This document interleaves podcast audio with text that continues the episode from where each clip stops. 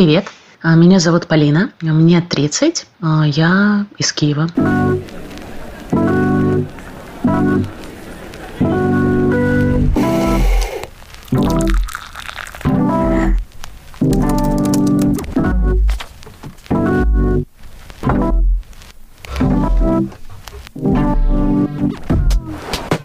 Всем привет! Сегодня не среда, но я так и не придумала новую подводку.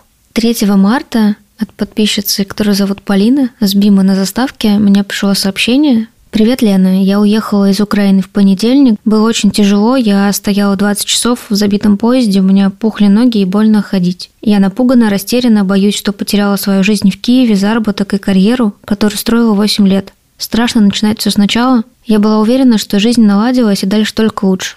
Успокаиваю себя тем, что появляются возможности с большим потенциалом, еще что скоро все закончится и быстро восстановится. И если будет невыносимо в эмиграции, то можно будет вернуться назад.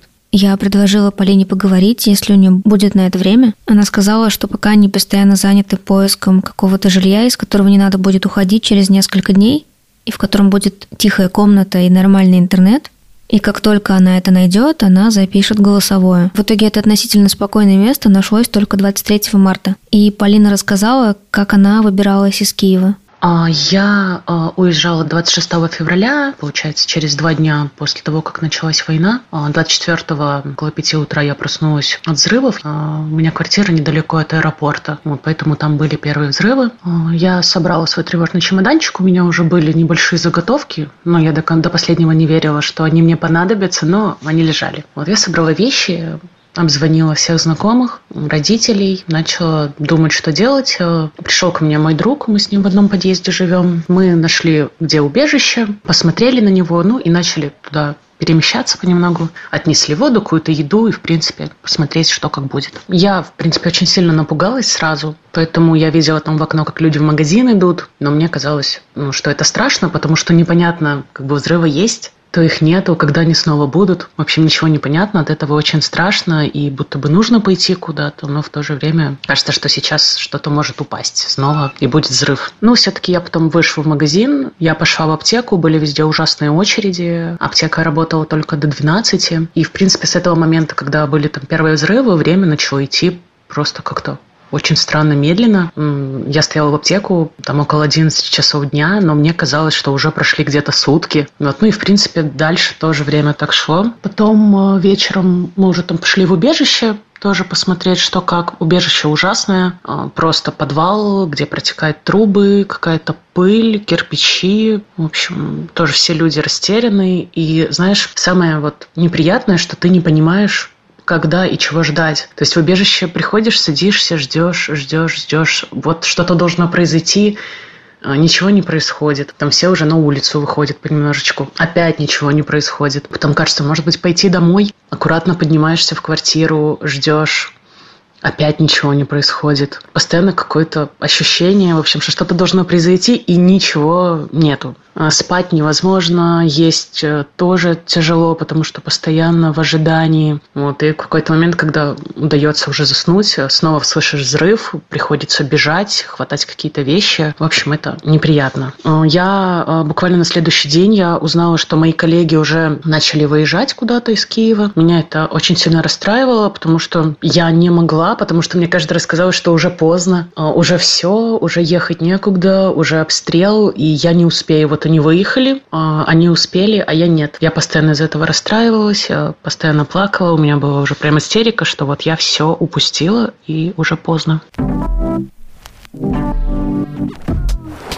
Наверное, это было 25-го, на следующий день. Оказалось, что уже прошло дня 4. Позвонили знакомые, говорят, вот там нам какой-то еще один знакомый позвонил, а у него еще какой-то знакомый, он из СБУ, и он говорит, сегодня будет уже в Киеве прям вообще все, надо срочно уезжать а, ночью будет что-то страшное. В общем, я опять э, понимаю, что уже поздно, и опять это убежище, и опять э, все ждут, что сейчас что-то произойдет, и опять ничего, и снова идти домой, и снова потом какие-то взрывы, приходится опять бежать. В общем, это происходит как-то так. А дома приходилось постоянно быть во всей одежде, приходилось постоянно быть в обуви, потому что в любой момент э, надо просто побежать и одеться. Не всегда хватает сил. Мы э, с моим другом были вот в квартире. Мы перенесли диван э, за стену, где чтобы было две стены от окна. В какой-то момент был взрыв, и я побежала в чем была, я постоянно была в обуви и в одежде. А мой друг побежал просто босиком, и были сильные взрывы. Мы бежали, я даже дверь не успела закрыть, мне было очень страшно.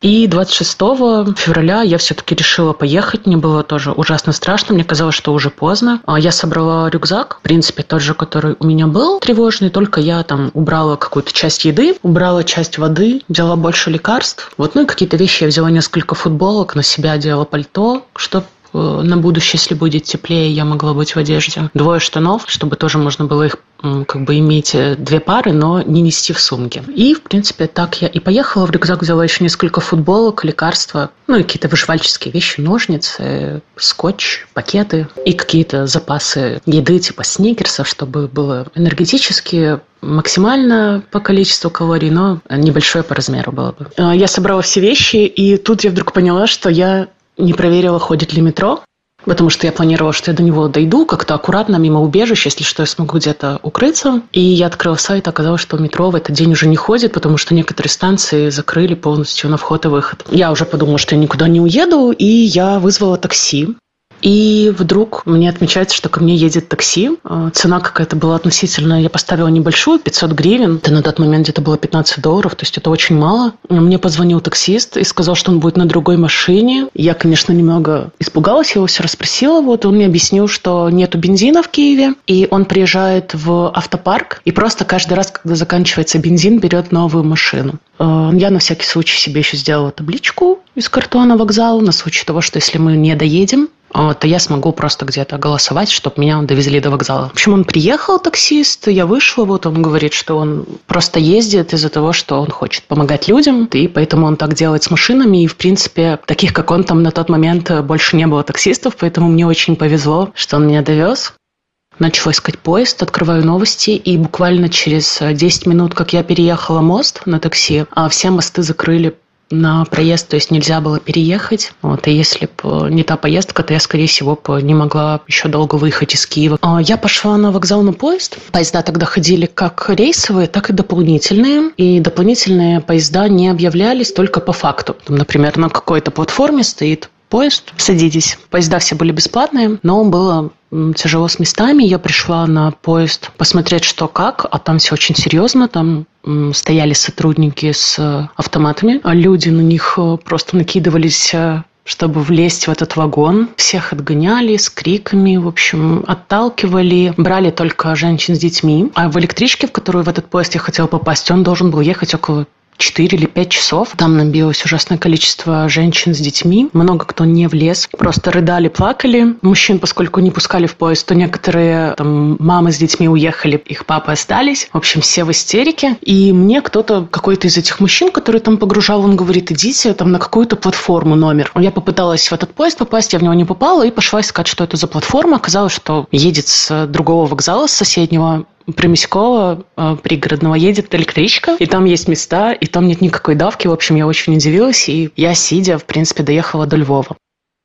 А во Львове я э, вышла на вокзале и увидела огромную очередь. Я в нее стала, поняла, что это поезд как раз тот, который едет именно в Польшу. Я постояла там в очереди, начали говорить, что на автобусе уехать гораздо проще, из-за того, что там платно. А я пошла узнать про автобус. Там такая же ситуация, как была в поезде в Киеве. То есть все кидаются, водитель всех э, отгоняет, садят э, людей, только женщин с детьми. И то некоторые согласились ехать стоя. Потом оказалось, что этот автобус будет ехать трое суток. В общем, это был просто новость. Я ушла опять назад посмотреть, что на поезд. Очередь стала еще больше, просто огромной. Весь перрон за заполнен людьми, а вся лестница заполнена людьми, и еще в проходе вот внизу, там, где заходить по вокзалу, еще люди.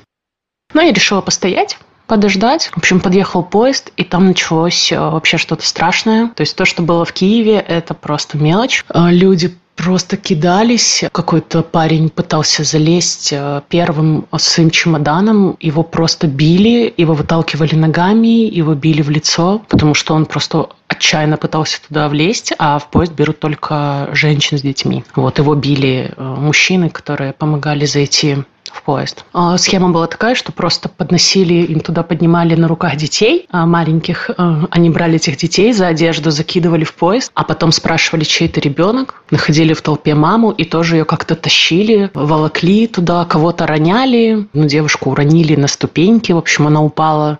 Это очень страшно, в общем.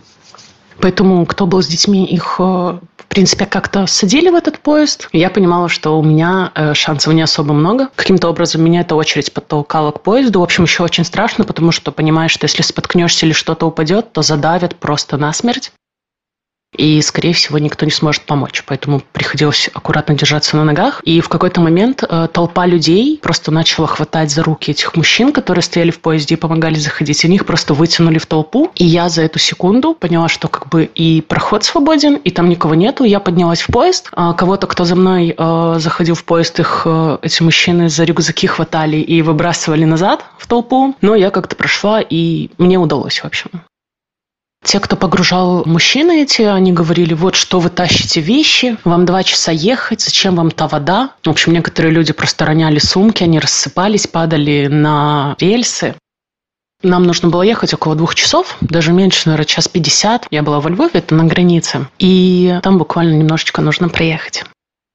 Это было просто какие-то старые-старые вагоны, электрички, между которыми не открывались двери, в которых не было туалета. И мы все стояли вот как час пик друг к другу прислонены. Ну, так все подумали, два часа. Ну, типа, ничего страшного, нормально, можно доехать.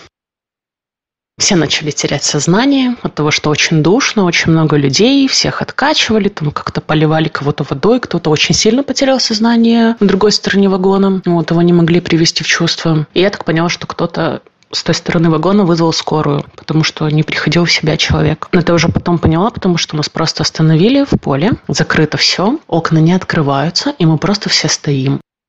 Проходит полчаса, проходит час, проходит два, проходит три. У кого-то в вагоне в нашем началась истерика, потому что очень душно, очень много людей, и мы не понимаем, что происходит. Окна открыть невозможно, дышать нечем, и мы просто стоим в поле.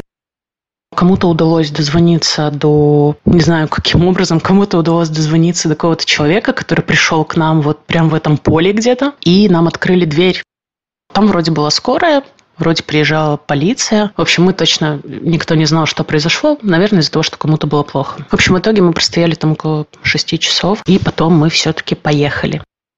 А потом мы доехали до какого-то пункта, и там был такой разбит лагерь небольшой, там можно было поесть, попить чаю, но э, где-то прилечь или согреться было невозможно. Было очень холодно, где-то ну, градуса 3-4 тепла. Потом еще начался снег, а все это время мы на ногах стояли, прислонившись друг к другу. То есть хочется где-то прилечь, но это невозможно. А присесть можно было только где-то на бетонном каком-то бордюре. Я как-то сидела, отдохнула, и э, нам сказали, что судя по тому, что здесь так все уже устроено, и тут есть еда, и вода, и чай, и так все как-то организовано, то, скорее всего, что мы будем долго стоять. И, скорее всего, что это еще совсем совсем не конец.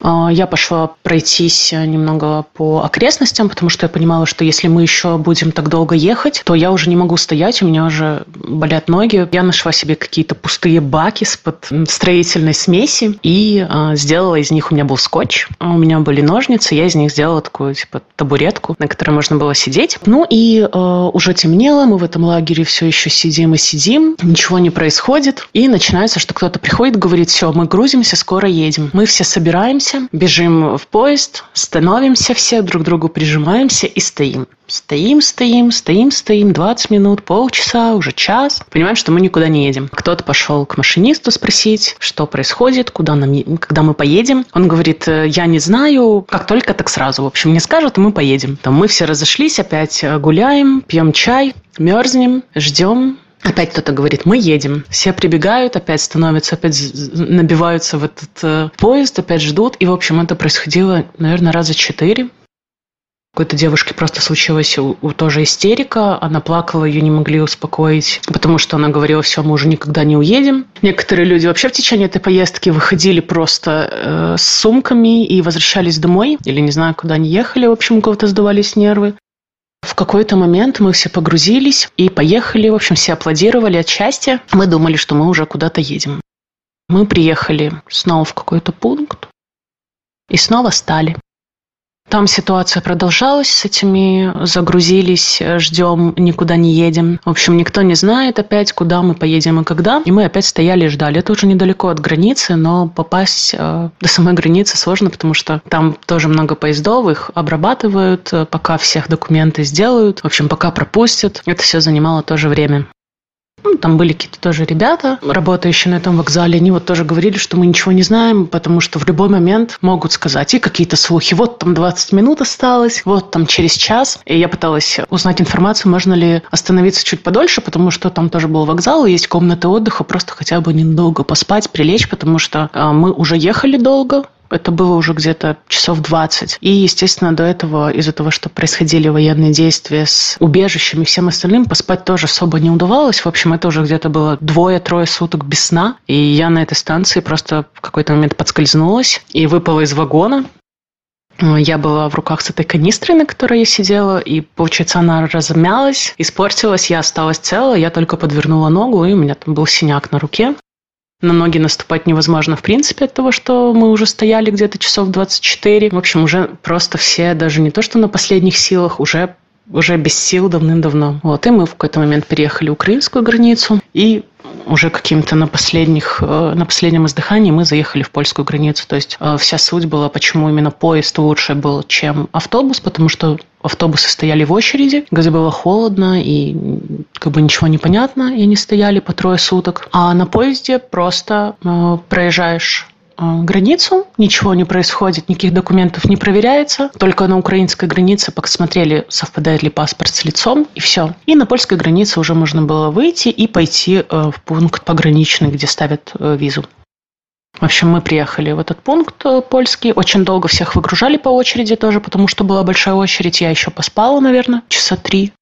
Быстро, как э, в аэропорту, там, где не нужны визы, там Египет, Турция. То есть поставили и все. А я приехала э, в Премышель, Пшемышель. Там было много волонтеров, которые помогали. Там был чай, бутерброды. В общем, очень много э, всего. Можно было одеться. Я взяла себе какую-то одежду, которая мне нужна была. Там шарф, потому что тоже было очень холодно. Пошел снег. Взяла какую-то еду и пошла на вокзал. А на вокзале тоже все забито. Очень много людей. И я нашла место, такой коридор, где люди ложились просто по краям и лежали. Вот я увидела свободное место и увидела за окном, а, что там была гора вещей просто вы, вывалена. То есть их можно было брать. Я пошла туда, взяла там себе какой-то каремат нашла и э, смогла на нем немного полежать там в вокзале. Это очень странно, когда у тебя нормальная жизнь, нормальная работа, ты себе там можешь что-то позволить квартиру себе снимать, заказывать еду, да, какие-то вещи, казалось бы, обычные. И тут вдруг тебе надо лежать на вокзале на, на полу в общем, это очень странно, очень грустно. В общем, я там немного отдохнула, а, пошла узнавать про билет, потому что я была в Польше, и я хотела поехать в Германию, потому что у меня а, там двоюродная сестра была. В общем, она мне помогла, а, сказала, что вот есть поезд там через какое-то, через два часа. Я пошла узнавать, как билет получить, потому что я знала, что можно получить бесплатный билет,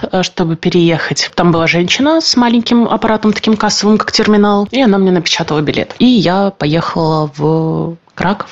Я приехала в Краков, у меня была э, квартира уже снята, моя сестра сняла мне квартиру. Э, я хотела взять такси, но там была пробка, и такси, таксист меня не мог повезти, потому что это было близко, но нужно было очень сильно объезжать. Э, квартира была недалеко от вокзала, но с вывихнутой ногой, и ноги, в принципе, полностью больно наступать. Это, конечно, было тяжело. Я шла, плакала с этим рюкзаком, еле до него дошла, минут на раз 40 я шла, а еще непонятно, что с ногой. А, может быть, это перелом, а я на него наступаю, и так много времени. В общем, это все страшно. Я дошла, как-то легла в этой квартире. Я проснулась полностью, вся постель мокрая от того, что я... Я думала, что у меня коронавирус, потому что в этом поезде, где я ехала, там было, наверное, человек 200 в этом вагоне. Вот я была уверена уже, что у меня коронавирус, мне морозит, мне ужасно. В общем, как-то я проснулась утром, вообще ничего не понимаю, и мне надо уже было выезжать. В эту квартиру ехать э, к сестре, она в Дрездене живет. И я собиралась ехать, я поняла, что я с этой ногой, я, ну, я просто ничего не могу сделать. Все. И э, вторая линия истории, моя девушка. Э, моя девушка живет в другом городе. Я живу в Киеве, она живет в другом городе на Западной Украине, и нам друг до друга ехать где-то 5 часов. И она э, в первый же день, 24 февраля, когда все началось, я ей позвонила там, в 5 утра, Говорю, вот такое, собирайся, что-то делай. А у нее тоже сестра в Германии, но она у нее э, живет на границе с Голландией. Она тоже ей позвонила сразу и говорит, собирайся и срочно выезжай. И ей каким-то образом удалось за какое-то короткое время выехать. И она границу на машине пересекла где-то за 18 часов. И поехала туда, к сестре, далеко, в край Германии, где Голландия. А я думала, что я сейчас доеду до Дрездена, побуду немного у своей сестры и э, сниму квартиру, и моя девушка ко мне приедет, и мы сможем вместе снимать квартиру и себе там что-то думать, жить жить, пока что-то будет понятно. И я с этой ногой поняла, что я просто не доеду до Дрездена, потому что невыносимо. Я позвонила своей девушке и говорю, слушай, ты мне предлагала, чтобы твои родственники смогли приехать и забрать меня на машине, потому что я не могу никуда дойти. Я в Польше вызвала такси, позвонила в больницу перед этим, спросила, могут ли меня принять. И, в общем, я доехала такси до больницы, где меня приняли а, бесплатно, сделали мне а, снимок ноги. И, в общем, оказалось, что там нет перелома, просто растяжение, какой-то ушиб, и все это вместе с отеком. Перелома нет, но наступать на ногу лучше не стоит. С костылем там, например, походить какое-то время, чтобы это все прошло. А, я сняла хостел, немного там полежала, наверное, часов шесть, и уже за мной приехала моя девушка со своим а, родственником, чтобы забрать меня на машине ту сторону, где Голландия. А мы договорились, что мы там побудем несколько дней, пока у меня все пройдет, и мы сможем дальше вернуться назад а, в Дрезден. Потому что недвижимость э, дешевле в Германии, чем но восточнее более регион, поэтому Дрезден, в принципе, был приемлемым вариантом. И учитывая, что у меня там была моя двоюродная сестра, она могла что-то подсказать мне, как правильно снять э, там комнату, квартиру, как правильно оформить, куда пойти, в общем, потому что она тоже все это проходила, она учится в Германии. А мы приехали в Дрезден, а, тоже билеты железнодорожные бесплатные, мы ехали на часть еще на автобусе, это было платно, конечно. В общем, мы добрались в Дрезден, сняли себе э, хостел, забронировали, не смогли в него дозвониться, а уже поздно было, около 9-10 вечера. Мы напуганы, что делать, снимаем какую-то гостиницу недалеко от вокзала за 70 евро, идем к ней, нам опять никто не отвечает, там закрыто. Я каким-то образом дозваниваюсь. На ресепшене, с кем я разговаривала по телефону, английский плохо знает. Мы как-то пытаемся объясниться. В общем, оказалось, что наш ключ там где-то был в каком-то шкафчике железном, на котором надо было ввести код, который мне по телефону продиктовали. Тоже э, до слез, просто вечер, ничего не ясно. Э, в чужом городе, в другой стране, это страшно. Мы остались на ночь, слава богу, все обошлось. Мы попали а, в эту гостиницу, легли спать, отдохнули. В общем, начали на следующий день искать, что нам снова делать. А, жилье а, какое-то долгосрочное найти не особо получается, никто не отвечает. Мы думали, что мы будем жить в хостеле. Какой-то был относительно недорогой. Оказалось, что там просто такие коробки из европоддона с матрасами. Ты туда как-то запрыгиваешь и лежишь в этой коробке из европоддонов где-то на окраине города, и это все еще стоит 30 36 евро. В общем, это ужасно. Мы на всякий случай забронировали хостел еще один, и потом в какой-то момент оказалось, что нам туда придется идти, потому что мы больше никого жилья найти не смогли. Мы пошли в этот хостел, а там просто жесть. Это такое большое, как будто бы было, наверное, общежитие, из него сделали хостел, там много этажей, э, молодые люди, студенты с, выпивкой, с выпивкой просто в руках, э, с крепкой, э, с крепким алкоголем в бутылках, веселятся, кричат. Я очень сильно расстроилась,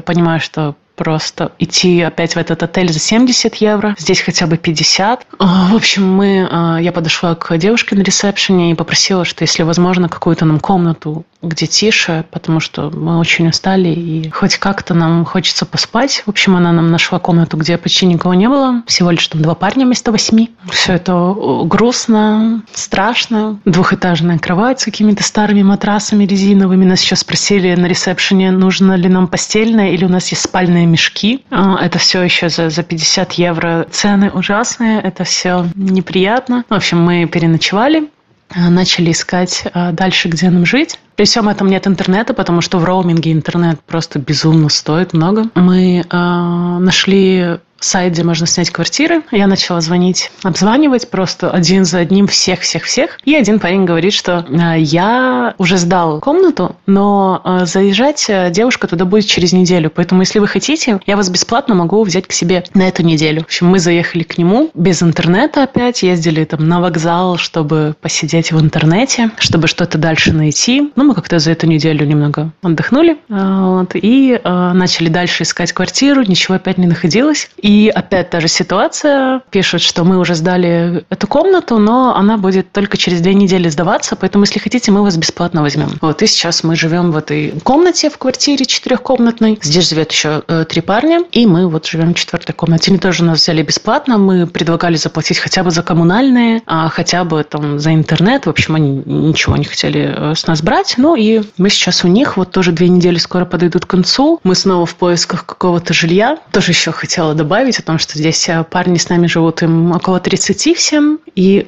очень большая разница между парнями в Украине, допустим, да, и здесь, потому что я представляю себе четырех, четырехкомнатная квартира где-то в Киеве, в которой уже живет три парня, и им всем около 30. Я даже боюсь себе представить, что бы это могло быть. А здесь э, ребята очень добрые, классные. Они там готовят какую-то еду, например, там ужинать, приглашают нас, или там мы что-то готовим тоже, оставляем им. Все позитивные. То есть нет такого, что там, боишься оставаться там в квартире, боишься, что кто-то зайдет ночью. В общем, даже таких мыслей нету, хотя я обычно этого очень сильно боюсь. А, документы оформить очень сложно, э, потому что никто ничего особо не знает. Все переполнено. Спросить у кого-то э, из работников какую-то информацию тоже очень тяжело, потому что их постоянно все со всех сторон окружают. Поэтому мы очень долгое время не могли понять, что нам делать, как нам жилье правильно сделать, что за прописка. Также все а, наши соотечественники, которые здесь находятся, они прям вот даже не то, что неохотно отвечают на вопросы, они прям стараются вообще э, не отвечать и не разговаривать. Невозможно невозможно ничего ни у кого узнать. Все скрывают э, какую-то информацию, которую они получили, и стараются ничем не делиться. В общем, это тоже очень усложняет. Но мы каким-то образом смогли отстоять какую-то огромную очередь. Э, нас уже выгоняли, уже разгоняли, но мы достояли, и э, нас смогли зарегистрировать. И сейчас мы с этими документами еще оформили на единоразовую помощь тоже запрос. Где-то через неделю должен быть ответ. Вот. Ну и мы сейчас в поисках жилья, тоже какого-то краткосрочного, для того, чтобы понять, что дальше делать делать жильем, потому что, в принципе, теоретически его тоже могут пока компенсировать. Вот. Но я надеюсь, что все это через какое-то время закончится, и мы вернемся домой.